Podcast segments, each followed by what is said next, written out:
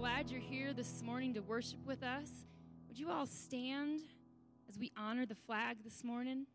The flags.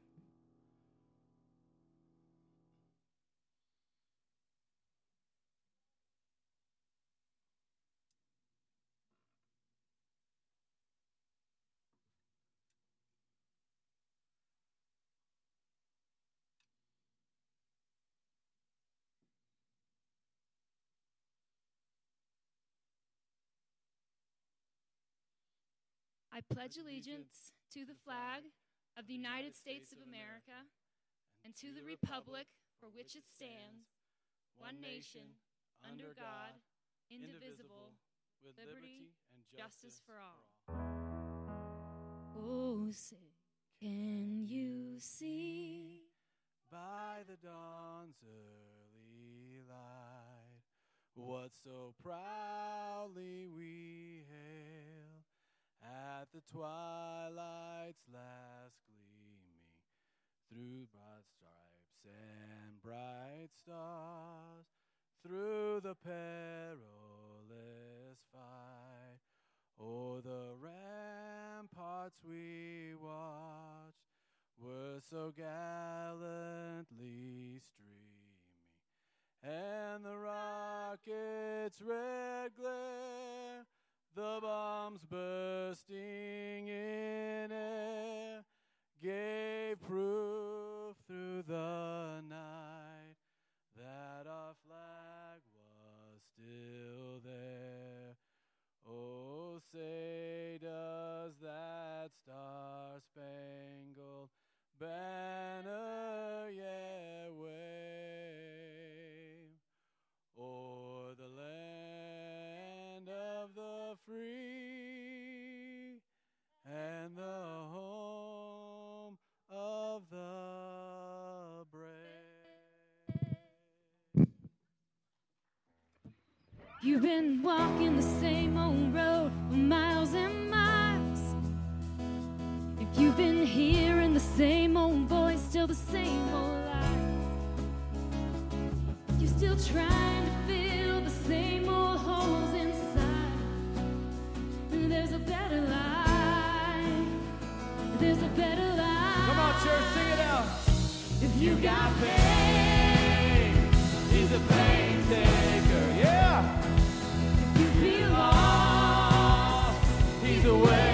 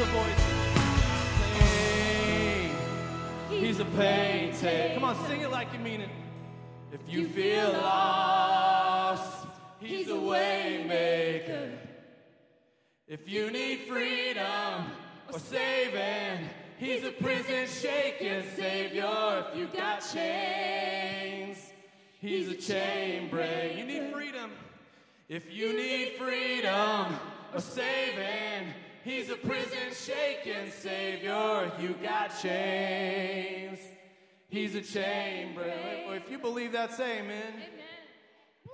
Please greet each other around you. Friendly, be, tell them you're glad they're here this morning. Greet those around you.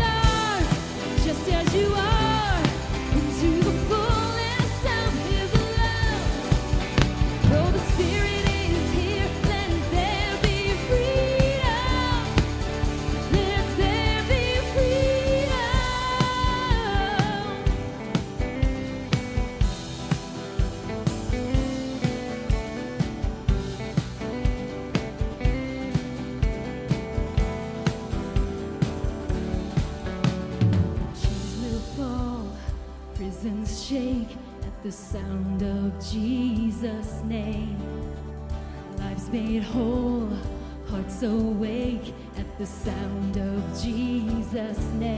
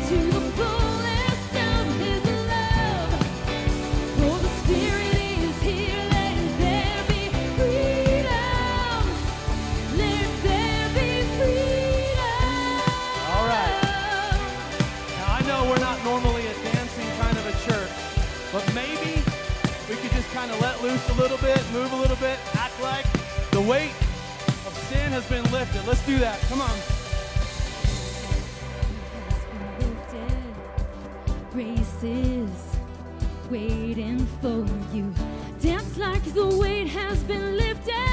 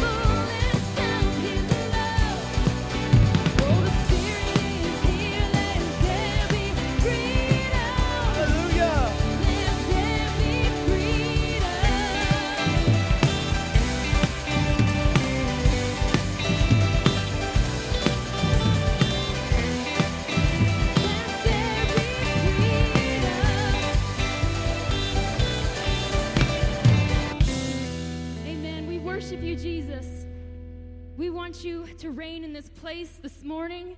Have your way, have your will. We surrender to you now, Jesus. Fill this place with your spirit. We're here to worship you. We're here for you. It's because of you. It's about you. It's all you, Jesus. You are the thrill of our lives. There is nothing else like you. And we worship you today, Jesus.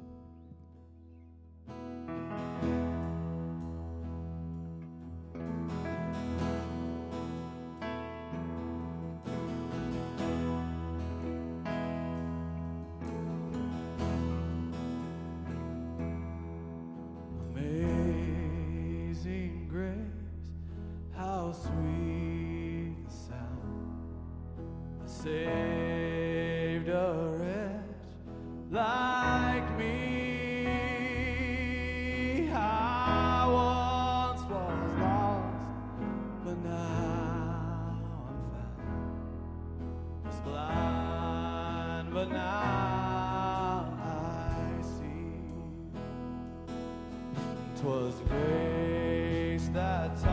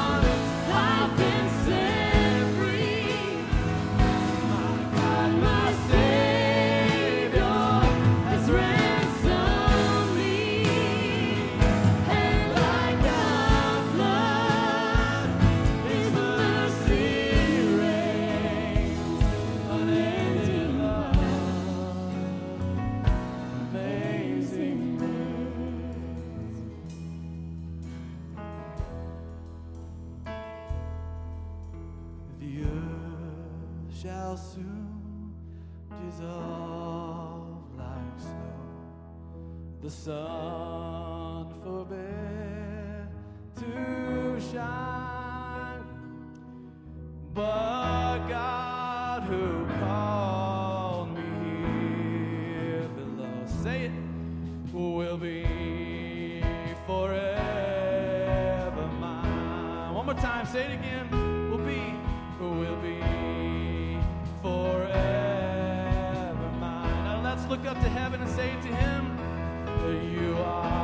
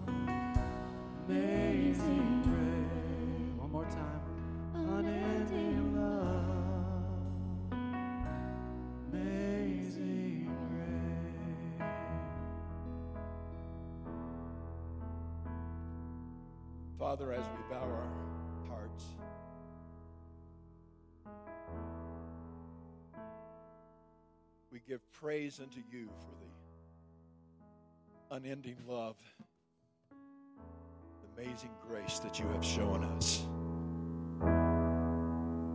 Father, I want to. We want this morning to be thankful that our pastor is home with the team. They're safe. God, we pray for the people of Ethiopia. We pray for that country that it would settle, that you would bring peace, that you would bring harmony.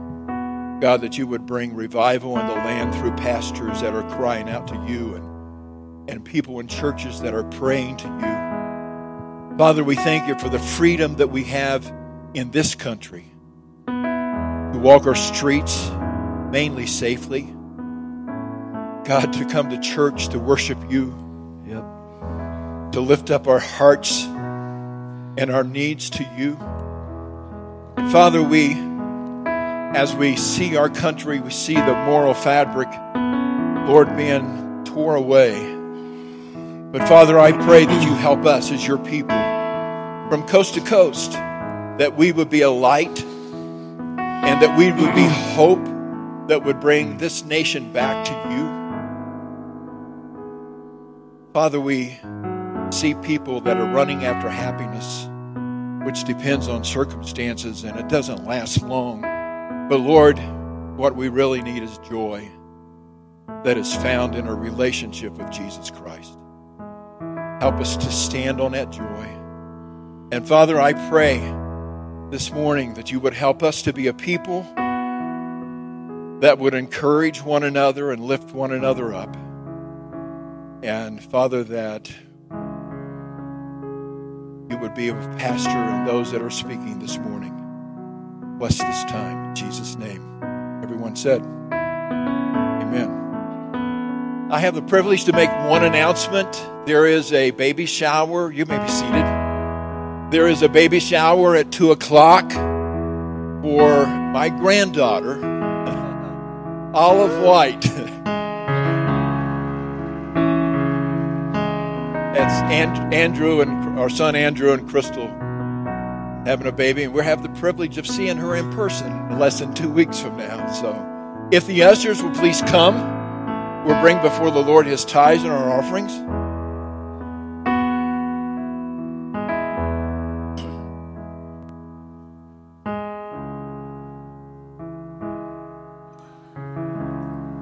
And the children, after we pray, can come also.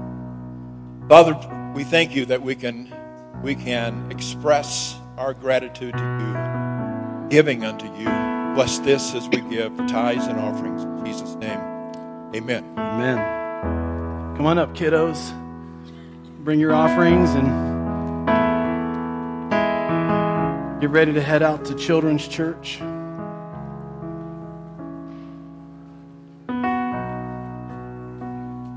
I'll just go ahead and say on behalf of the rest of the team, we are very glad to be in the United States. wow. You uh, quickly re- uh, remember what we have when you separate yourself from it. Um, I want to invite our Gambella team up here. Bring a chair with you, grab a chair. We're just going to kind of line up here. While you're getting set, let, me just share with everybody um, that uh, it was quite a challenge for us to even make it to Gambella. Um, we were flying, we, we landed in Addis Ababa Sunday morning, and we were to have a five hour layover in, in Addis, and then to, we were to catch a little puddle jumper uh, for another two hour flight into the Gambella region. um, but basically, while we were landing, an Ethiopian general, along with uh, a uh, hundred or so um, fellow traitors, I guess, um, tried to stage a coup and assassinated four um, government officials of Ethiopia trying to take over. That all was happening while we were landing and in the airport somewhere in the same time frame. And it put the country on lockdown, including us. We ended up in a hotel in Addis for two days. And we didn't even get into Gambella till Tuesday night when we were supposed to be there Sunday night. Um, needless to say, uh, it was frustrating.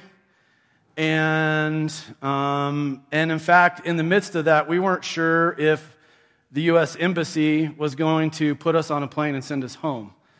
Um, that was a possibility. When we told them that we were going to Gambella, they kind of said, okay, well, something happens. We can't promise to come and get you. so, uh, and that was understandable. We understood where they were coming from, but, but we just felt very strongly, the whole team unanimously, that we needed to get to Gambella. so we, we get into Gambella, and um, Gambella is, is filled, even though it's in Ethiopia, it's filled with South Sudanese refugees. And the, the, the town of Gambella is, is split into two sides. So if you want to visualize uh, this side, and then there's a, a, a, a nice large road that kind of goes right down the middle of town, and then there's the other side. And one tribe of the South Sudanese lives on one side, the Nuer live on one side of town, and the Anuaks live on the other side of town. And um, I told you a few Sundays ago that one of the things that was very exciting about this year was that the pastors from the Anuak side were actually had committed to coming to the pastors' training, which all happened over here. Uh, the Nazarene Church, our hotel, the armed centers all over here, basically on this side of town. The pastors from the other tribes. So we were anticipating twice as many pastors at our training this year. Well, I think it was like the day before we landed. Um, I believe a, uh, someone from the Nuer tribe killed someone from the Anuak side. So, this is a whole separate thing from the coup that was happening in the country. And it put both tribes on edge, and it basically locked down Gambella. So, not only are we locked down uh, as a country with no internet and all that kind of stuff, but now the, the village that we're in, the town that we're in, is locked down for a whole separate issue. And um, so, what that meant for us is that we could only minister over here. We, weren't, we couldn't even go over in this direction, which meant uh, um, the villages, the, um, the, the, places that we went to last year where we were able to do powerful ministry, we couldn't even access those places. And so, again, uh, frustration. Um, I mean, the, the spiritual uh, darkness that we kept running into this year um, was difficult. But I think you're going to hear from these testimonies that once we finally got there and we were allowed to start doing ministry, phenomenal things um, began to unfold for us. So um, I'm going to ask the team to share a little bit. Let's start with Lucette here. Um, uh, and if you'll just share the area that you were focused in on um, which, of course, was the orphans. So it, it was amazing. Um, I personally didn't experience any fear with everything that was going on. I knew everything was in God's hands, and we just needed to trust the Lord. I knew that there was a real need for us to be there, or all this trying to send us home wouldn't be happening. Right. And the first day we were able to actually go and minister, um, there were almost 200 orphans when we arrived.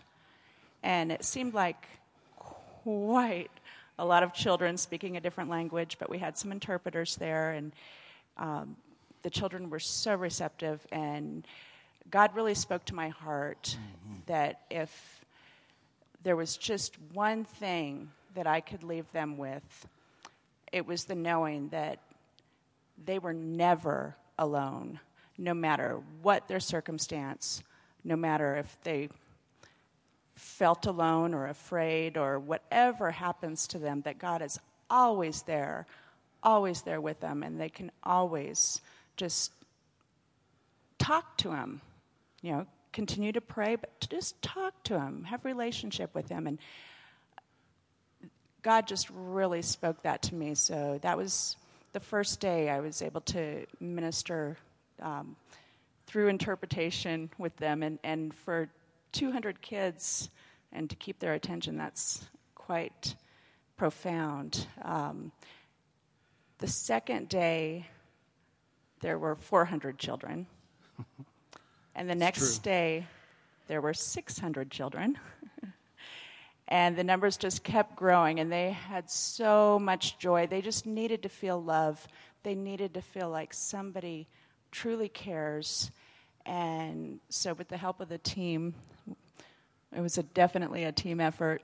We were able to just shine the love of the Lord and joy and just yeah. it, it was beautiful. It was a beautiful thing, and they would just all see us coming in the little bajaj and just start running and smiling and waving and so much excitement and I am truly blessed to have experienced it. So it was awesome. Thank you.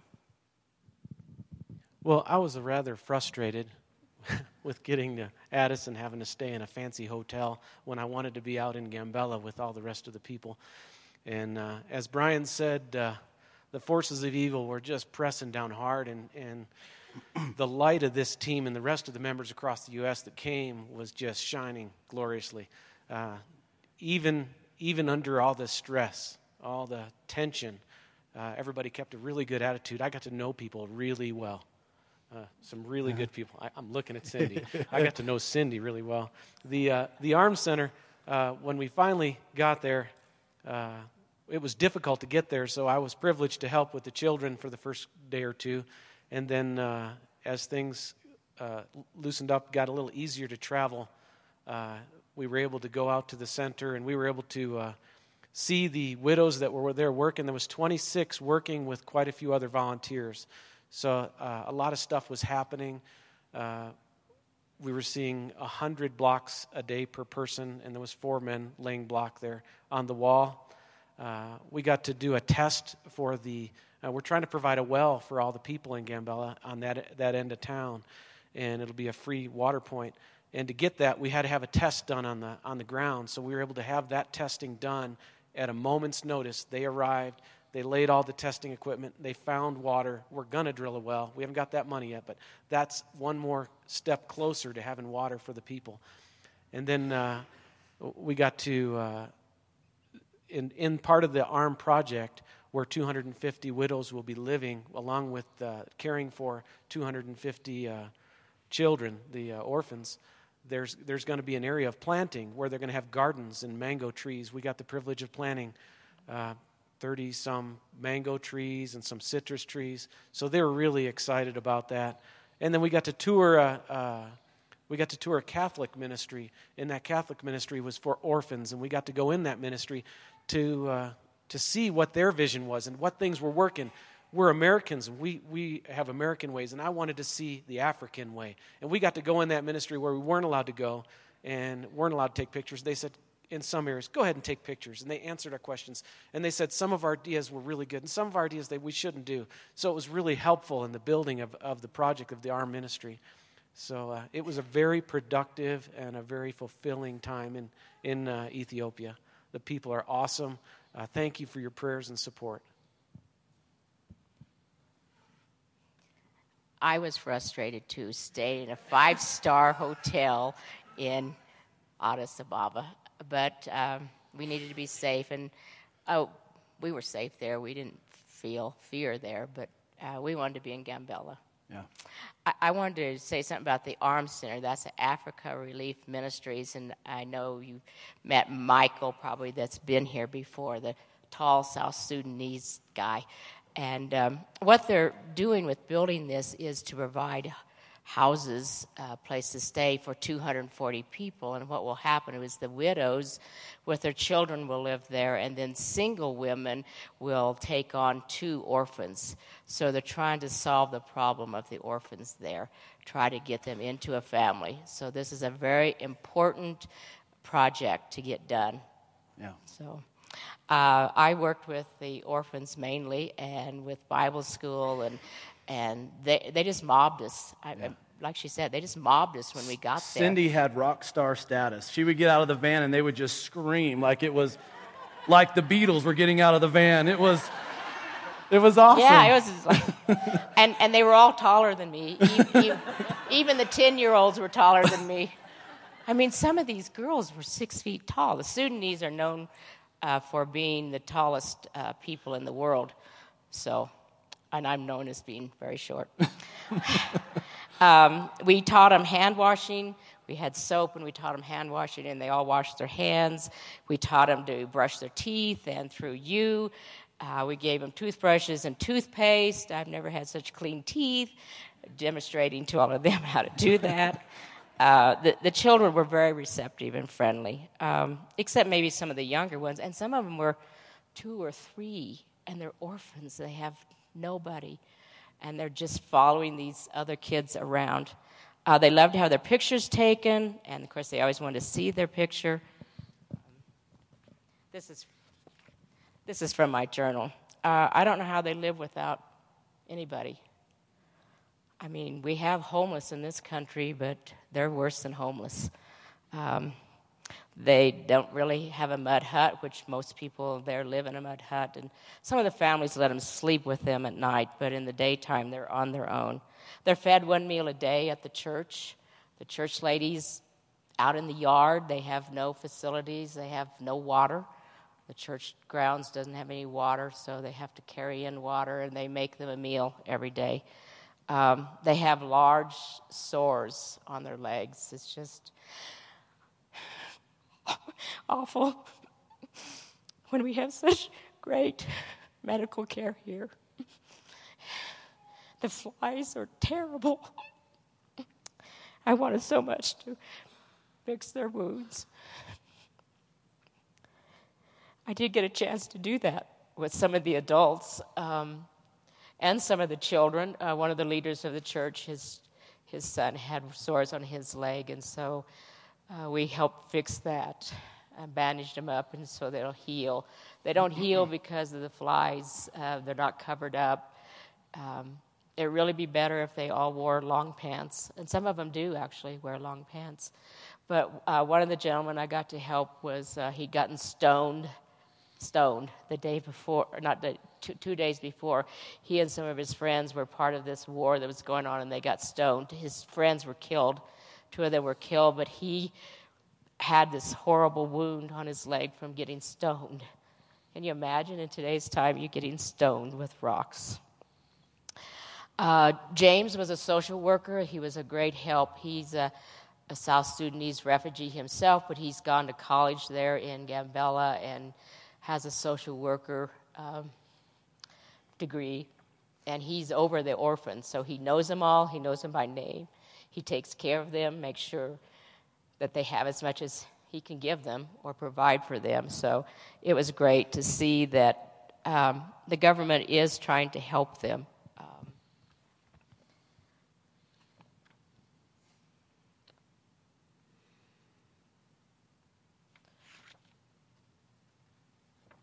Thank you for the, the clothes you bought or made. We gave them all out. We needed more. Gave out all the toothbrushes and the toothpaste, all the soap, the bandages, whatever you gave. It all went to use and is there helping now. Um, we gave out the glasses. Uh, we needed twice as many reading glasses. Um, the need is so great there. We need more people to go next year.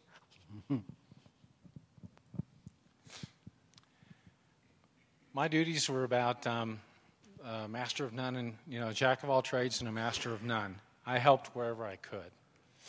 Um, but at the end, um, my main focus was to work with the widows um, where the church and ARM, um, 26 widows, were endowed with a what they call a micro loan.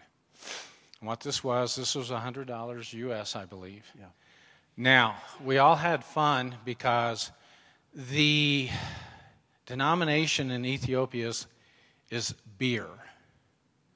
Now, it's spelled B I E R, not B E E R. So we had fun the whole trip talking about how much beer we were handling, handing out, etc. Um, so that was kind of one of the lively points of the trip was having fun talking about the, the money and the name of it in Ethiopia.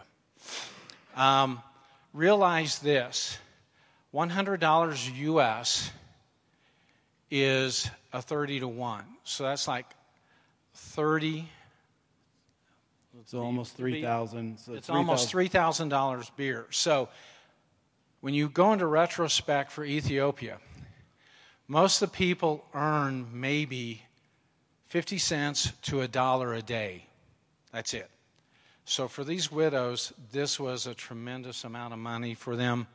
Some of them already had businesses. This is to have them help expand their business. Some of them were starting new businesses to help them get on their feet. Um, some people look at this as aid, but way it was explained to them when it was handed out, and it was done individually. So it took almost two hours in extreme heat and humidity to hand all this out, but it was worth it. They will meet monthly, discuss how their business is going, what they're doing, do a, reporting, and they have to have this paid back within a year. That's part of the term and conditions of the loan.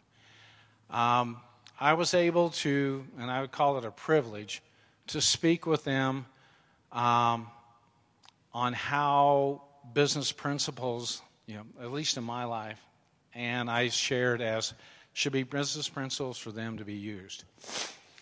For myself, the Lord got a hold of me 35 years ago. So if you put the numbers to that, as I've been called at work, I'm older than dirt. Yes, I'm 65 years old. But I, I look at it this way two of the principles, once I got into the Word of the Lord, have helped me through my career. I've been blessed because of that. First of all, the Lord teaches us make our yes, yes, and our no, no. So if you promise somebody you're going to do something, do it. If you can't, explain why. If you're not able to, say no and why. Another thing that's helped me through the years, which we shared with them, is to use even scales. And that was a little bit hard to explain because we did have to go and explain to them about even scales. In other words, if you're going to sell something, sell it for the same price across the board, no matter who you're selling it to. They were also taught that if you if your cost of an item, this was an analogy that was used by one of our partners that came up from Whitney, Texas. His name was Greg. That if you have a cost of an item that costs two dollars, you sell it for four. Take fifty percent of that back and put it into the business of your profit. Then take your other 50%, tithe, as we're admonished by the Lord to do, to tithe on our monies, our talents, our blessings, however we can help and give a tithe unto the Lord. And then put some back for yourself, a savings. And this was all receptive, you know, received very well by these widows, and you would not believe the appreciation when they came around to shake our hands. Sure. Yep. Overall, I'm just going to say we did have frustrations. Thank you for your prayer cover. Mm-hmm. Because, you know, when we landed in Gambella, Michael Godwick, who's been here with ARM, had enough pull, and because of the tensions, we had armed escort from the airport to our compound because of the tensions. One day at lunch, just to say this, another hedge protection, and you have to understand how privileged we are to live in the United States. And for those of us, for those that have protected us and given us this privilege. You're sitting there eating lunch, and then an episode happens outside, and it is finished and started and in between because you hear AK 47 shots. And we were literally escorted to our rooms for six hours until it cleared out. Please be thankful we're here in the United States. We can worship our Lord with freedom, not being endangered. We can help these people through prayer. So when you think about this, think about how privileged we are, how blessed we are. And as we prepare for next year, I would just ask have this put on your heart. The preparations are already started.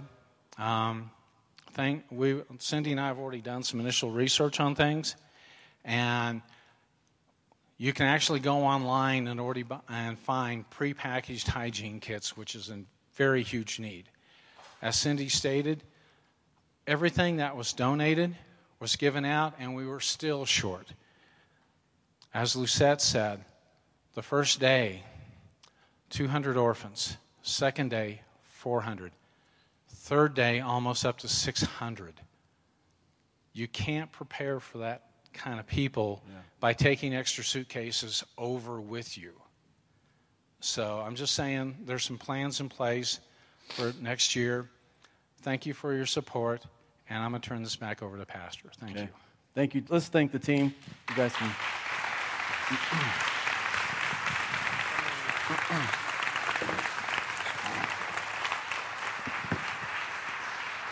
And I'll, I'll share that my, my responsibility wouldn't, wouldn't be too terrible of a surprise was teaching uh, the pastors, the pastors training. And of course, working through the um, frustration of the whole group not being able to come over, I you know, just focused in on the um, roughly 150 to 175 that were there. So it's, there was, it was a smaller number this year because um, some of them weren't allowed to even make it in that, that were with us last year. Um, I, and I learned uh, last year that the pastors, and, and so these are church leaders, and, and, and they're overseeing hundreds and um, and you know the, they're, they're pastoring large churches. And these aren't just small churches. So they're representing many people. Um, they didn't there was so much I, I, found out that they didn't know. Just basic stuff. So um, what i did was I, I, just i put a plan into motion that i was going to teach them uh, the basics of the gospel. Evangelism the basics of sanctification, fullness of the Spirit, fruits of the Spirit, gifts of the Spirit. We're, we're just, I wanted to make sure that they had some sort of working foundation um, that they could um, then take back to their people. Uh, so the first day, I, I walked them through a gospel presentation, show them how to do that. And I went ahead and opened up the altar in case there was anybody in the room that um, wanted to accept Jesus as their Savior, and a hundred pastors came forward.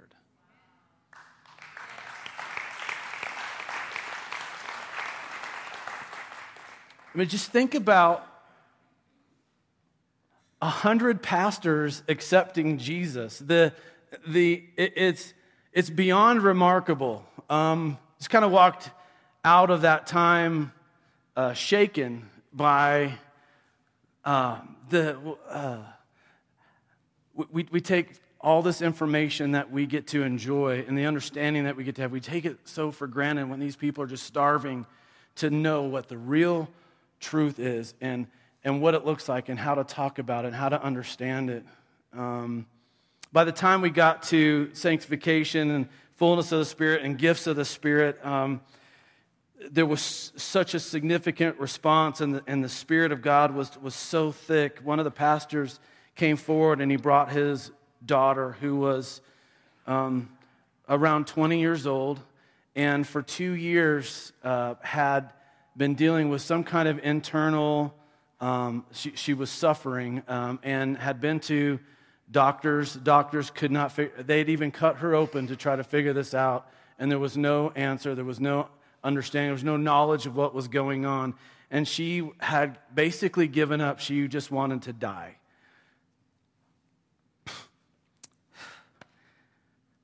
So we put her in a chair and we prayed over her, and that woman was healed.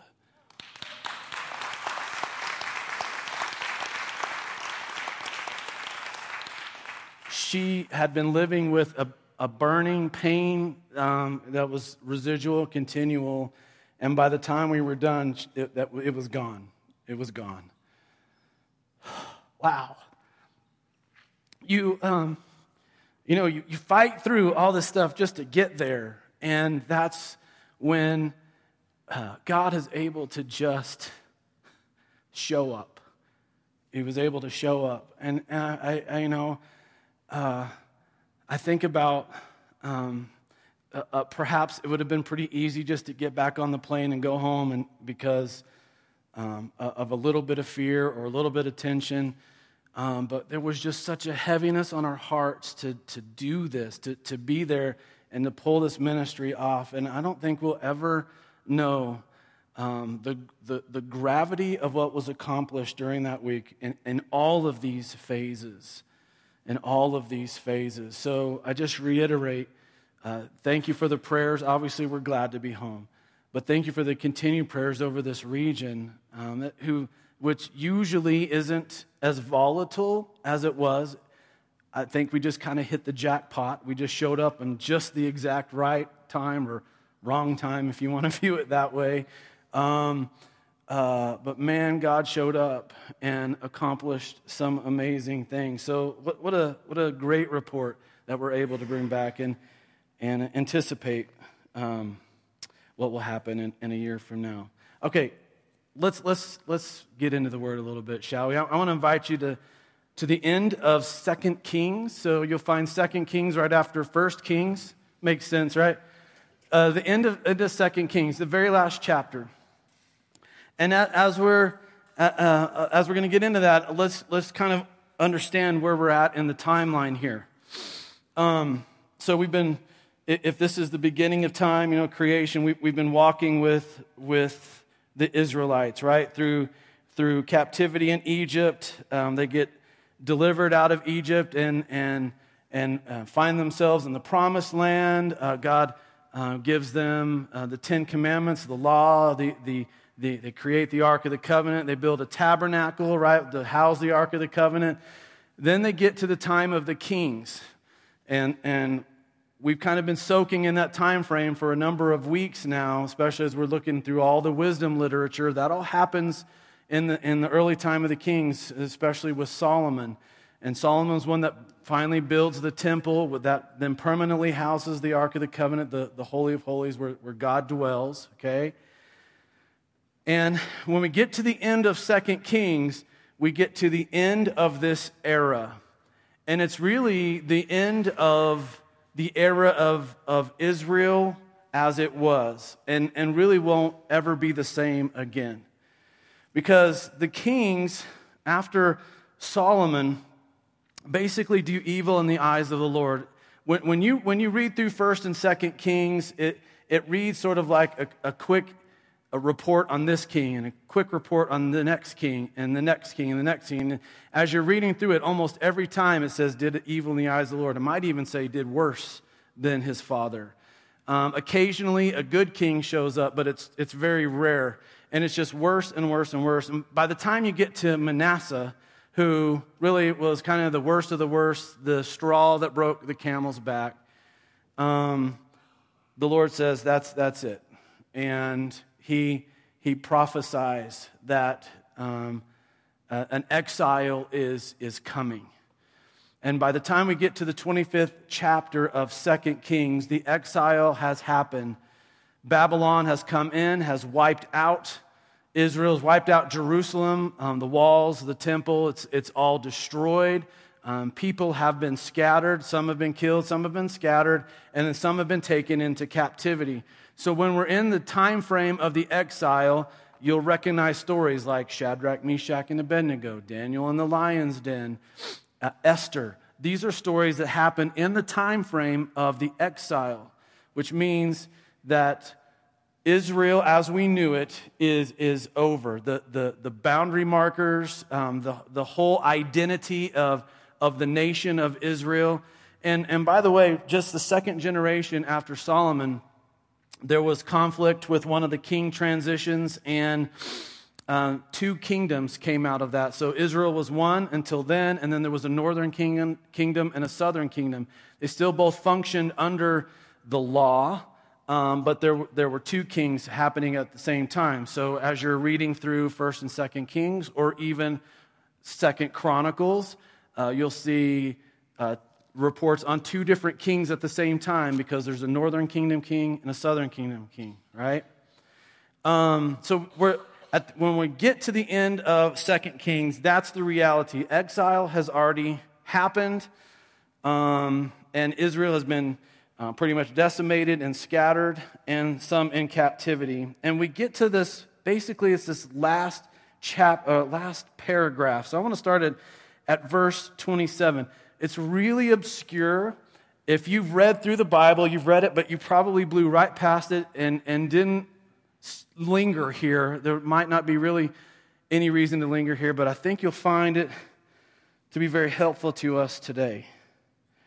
In the 37th year, so this is verse 27 of chapter 25, in the 37th year of the exile of Jehoiakim, king of Judah, so that's the northern kingdom, in the year Awel Marduk became king of Babylon, he released Jehoiakim, king of Judah, from prison.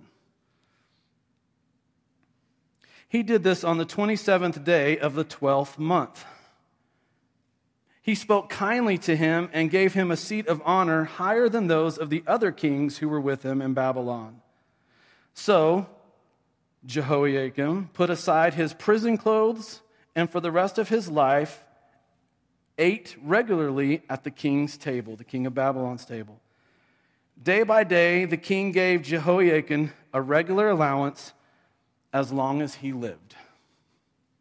It's a really interesting passage. It's a really interesting uh, turn in the story. Everything's devastated, as I said. Um, Israel um, is in exile, and people are scattered. The king has been taken into captivity, and for 37 years was a prisoner of war. But the king of Babylon had this habit, apparently, of releasing prisoners of war, kings, anyways, and then bringing him to his table. And, and obviously, there was this um, uh, pride thing, this uh, I own all of you. I own you. I'm bringing you to the table because I, I want you to know that I own you. And I want you to be reminded every day that I own you. You don't need to sit in prison for that. In fact, I want you here because I'm just going to kind of lord it over you. And I'm going to lord it over you so much that I'm even going to give you an allowance. I'm going to, you know, and okay, who gives allowances out? It's parents to kids, right? So there's this real um, snarky, I think is a good word, uh, but you can kind of, you're getting a vibe here, right? This, this, this is what's happening. And it's not just to the king of Judah, there's other kings there. So, so, so Babylon has been, has been running over people, taking kings into captivity, and then, and then putting him this, in this place of shame.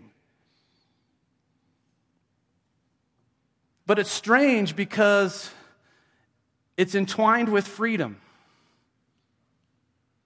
After all, he's not in prison anymore. He's been released out of prison.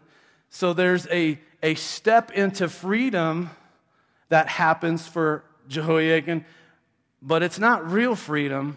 It's certainly not the freedom that he would long for that he would want. But perhaps as he's reflecting on the reality of things, uh, he's realizing there's really no way to go back to that, anyways. It's all destroyed. But there's this, uh, I, I, and I, I think it's okay to use this phrase. There's sort of this false freedom that you see inside of this paragraph here, inside of this turn of the story. And I, and I, and I wonder if that's a, a common thing to happen. If we, if we were to think about our own journeys, we celebrate freedom, we sing about it, uh, we, we, we thank Jesus for the freedom that he has given us. It is for freedom that Christ has set us free. This is something that, uh, that we gravitate to and, and cling to, and, and, and I hope make it a fundamental part of who we are. Um, but is there a tendency for us believers to function in some kind of notion of false, a false kind of freedom? Let me see if I can explain what I'm thinking. We have a tendency to think that freedom is just pure freedom, that it's just anything goes kind of a freedom. I've been saved and I'm free in Christ to be whoever I want to be and to do whatever I want to do because grace is, has come and has forgiven me and has empowered me or, or is, has given me heaven. And I'm free. And so then, with that mindset, a believer can begin to run in directions that they should never run in. Because the truth about freedom is there's parameters. The truth about freedom is that there is no real absolute freedom. There's, there's parameters within which our freedom functions as believers. We're, we're not empowered to just go out and do whatever we want because grace has come into our lives. Think about the logic of that. It, it, it, when a person does that, are they reflecting light when they're wallowing in darkness? Because grace has come.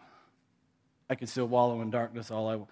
I mean, Paul has to write in his letters over and over and over again to the church, instructing them that, that cannot be how we live our lives. So, with this freedom that does exist, there, there is a, a reality that um, there are parameters, there are borders, it, there's a, a framework within which our freedom functions. My, my relationship with my wife, there is so much freedom that, that exists between the two of us. But that freedom is shrouded in a boundary of trust that has to exist and has to be maintained for my relationship with my wife to stay healthy.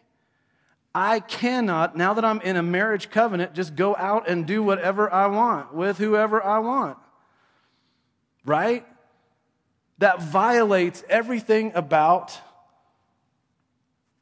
the covenant within which I entered into with her. And it's the same with her. She can't just go out running around. Uh, you understand what I'm saying? So the freedom that exists in our relationship is shrouded in a in, in parameters that have to exist and have to be maintained and have to be respected for that freedom in our relationship to continue and, and, and, and, and for us to enjoy that. It's no different than my relationship with God. In fact, he instituted the marriage covenant to help us understand how to interact with him. After all, we are the bride of Christ. He's called us that. There, there has to be a framework in place so that this so that I can enjoy this freedom. And, and I've got to respect that. And, and, and I've got to um, stay inside of that. Now, don't misunderstand me. We're not, we're not functioning under the law anymore. We're, we're, we're on this side of the cross. There is a, there's not a picture of a cross. Okay. But we're on this side of the cross. So we're not functioning inside of the law anymore. I'm not talking about the Jewish law. Jesus fulfilled all that. But there is still this, this, this covenant relationship that exists with, with He and us. And He's offered plenty of instruction about how we're to maintain that, how, and, and it's simplified. He, he simplified it for us. Love the Lord your God with all your heart, soul, mind, and strength. Love your neighbor as yourself. Everything about all of that, anyways, he says, hangs on those two commands. Maintaining my relationship with him is, is, is, is, simplified to am, am I with my, with my behaviors? Am I with my, with my words, with my thoughts, with my passion, with my, with my focus, with everything that I am, physically, spiritually, relationally, emotionally? Am I loving God with all my heart, soul, mind, and strength? Is my life reflecting that?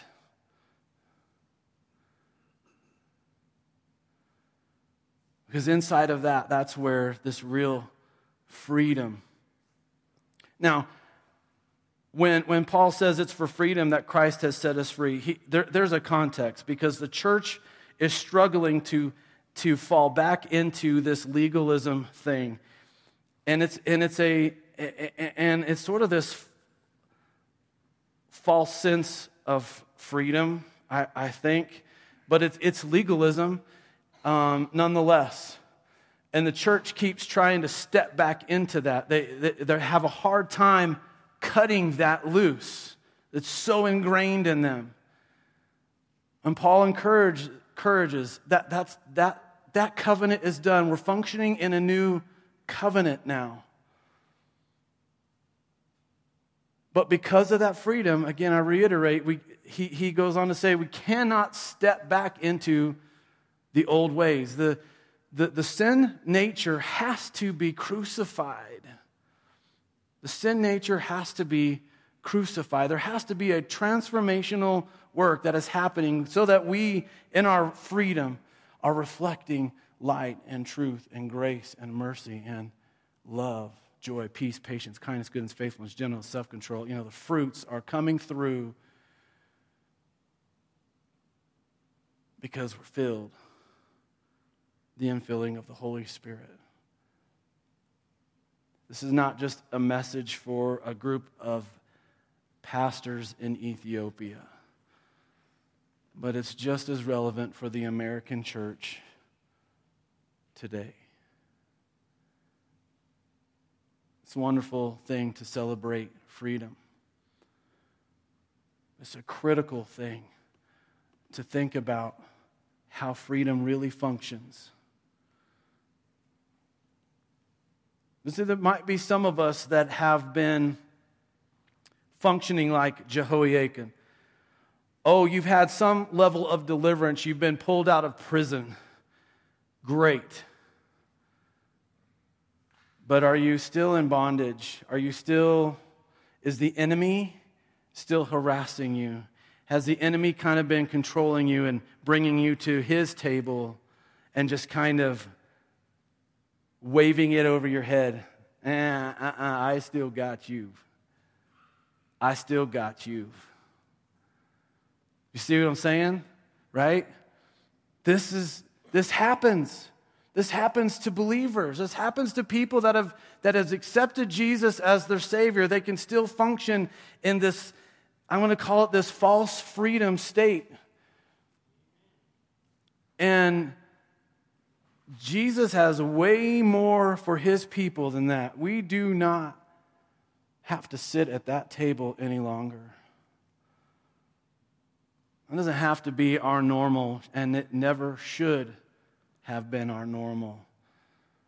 When the Spirit of Christ comes in us, man, there, there should be a whole new way of living because the power of the cross at work in our lives. I, I, I, just, I want to ask you to, to close your eyes. And this is just self reflection time. Thinking of this short little story that we've really just uh, taken apart as much as we possibly can, I think. Seeing how relevant that strange little story is to the American church. Because in many ways, the American church has sold itself to the enemy, has sold itself to another king. In many ways, the American church has really allowed itself to be re enslaved to things And when I say that, American church, I'm, I'm speaking corporately, but I'm also speaking personally. I've got to, I've got to humble myself inside of this and, and allow myself to ask Jesus, is there, even for me, is there any aspect of my life, any area of my life where I have allowed some, some bondage to come back in, a false sense of freedom. And I don't want that in my life. I, I, I know you don't want that in my life. I, I don't want that in my life. And I know as I'm saying that, I, I know you feel that way about yourself as well. It's just being honest with yourself, allowing the Spirit of God to speak.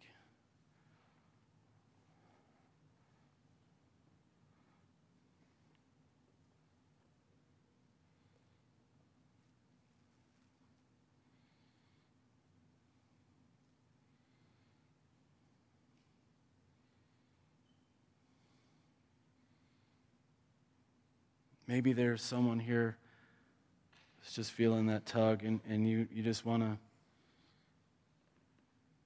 you want to pray. You want to, you want to surrender. You want to move out of that space into real freedom. If that's you, I would encourage you to get up and just come down here and kneel and let, let's, let's pray together. Let's, let's seek the face of God and allow His Spirit to accomplish His work. If, if there's anybody like that, I want to give you a space to do, to respond. It's okay if there's not but I want, I want to give you space to, to respond.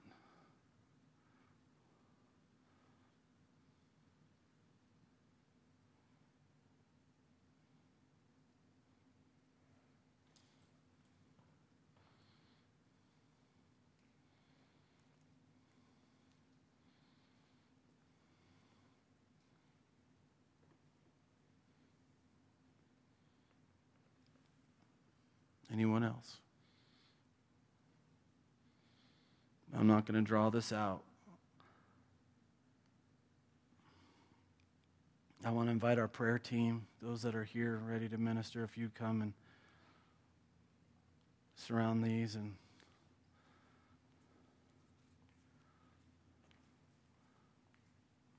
Church, let's just pray together.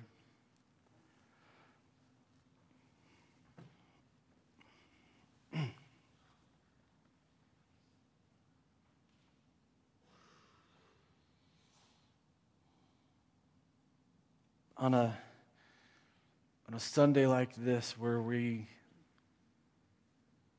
we're a bit dual minded as we're, we're thinking about the freedom we have in America. And we're thinking about the freedom that we have in you, Jesus. Our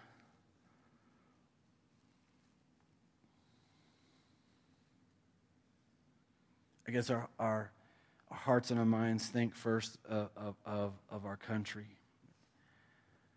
And our, the truth about our hearts and our minds is that they're way heavy. That there's so much about who we are anymore that just comes against the truth of your word, comes against um, the way you have shown and, and the way you have taught us to live. And we have so many um, leaders, governmental leaders that, that oversee us that are just running in the wrong directions. And so we lift our country up to you with heavy hearts. We beg and plead, oh God, that, that you will overcome uh, our mistakes and our blatant sin. And that your grace and your mercy will somehow um, envelop our nation as a whole and woo us back into the light, woo us back into real truth, real freedom for all people.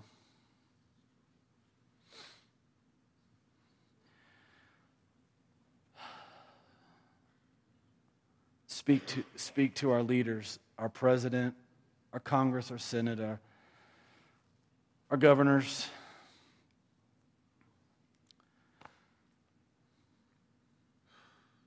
Even if they're not listening, that somehow you will break through their rebellion and they will find truth even when they're not looking for it.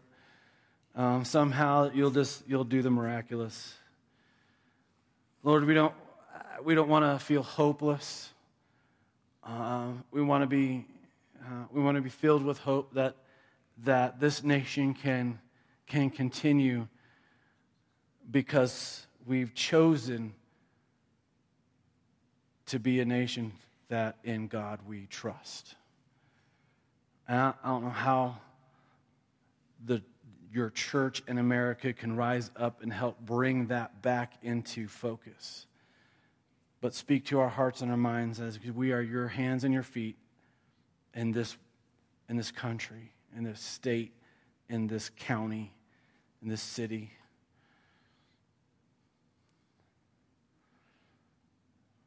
But we thank you for the freedom that you have brought us, nonetheless. Regardless of what happens politically, we function inside of whatever with, with a freedom that we have in Christ.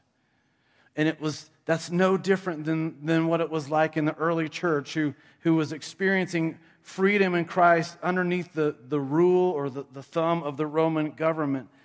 So, so we know this can be our reality, but we don't, we don't want a false personal freedom. We, we want real freedom. We, we don't want to be stained by sin. We, we don't we don't want to be, uh, we don't want to continue to be in bondage to sin or to bitterness or pride or fear or what, whatever those things that, that sort of draw us back into, into this place of kind of sitting at the enemy's table. We don't, we don't belong there. That's not who we are. That's not what we're about. Instead, like what you said in Ephesians. There, you, you've set a table for us. We got, we got a place in the, in the heavenly realms um, that, that, that you, you, you have our name at, at your table, and that's where we want to be. That's where I want to be. I want that to be my norm. So I'm asking, Holy Spirit, you will just move across this church family even those that, that aren't in earshot right now. That you will continue to draw us and woo us into the, into the center of your good and pleasing and perfect will. Where, when in, in a place of real surrender to you, we find real freedom. What a beautiful irony that is.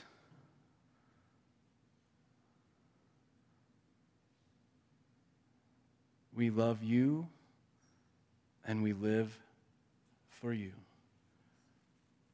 In the mighty name of Jesus, we pray. And everybody said,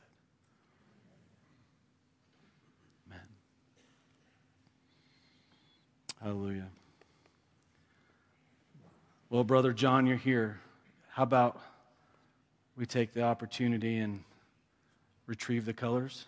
Can we do that now? We can't do that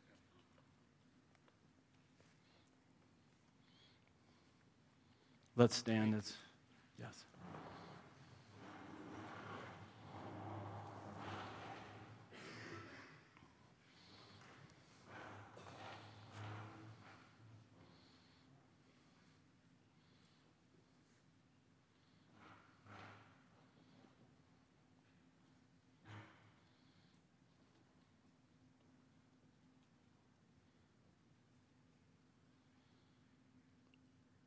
May the Lord bless you. May the Lord keep you. May the Lord make his face to shine on you, be gracious to you. May he bring his countenance upon you. May he fill you with his peace and his power and his freedom in your life. Have an amazing one. We'll see you next Sunday.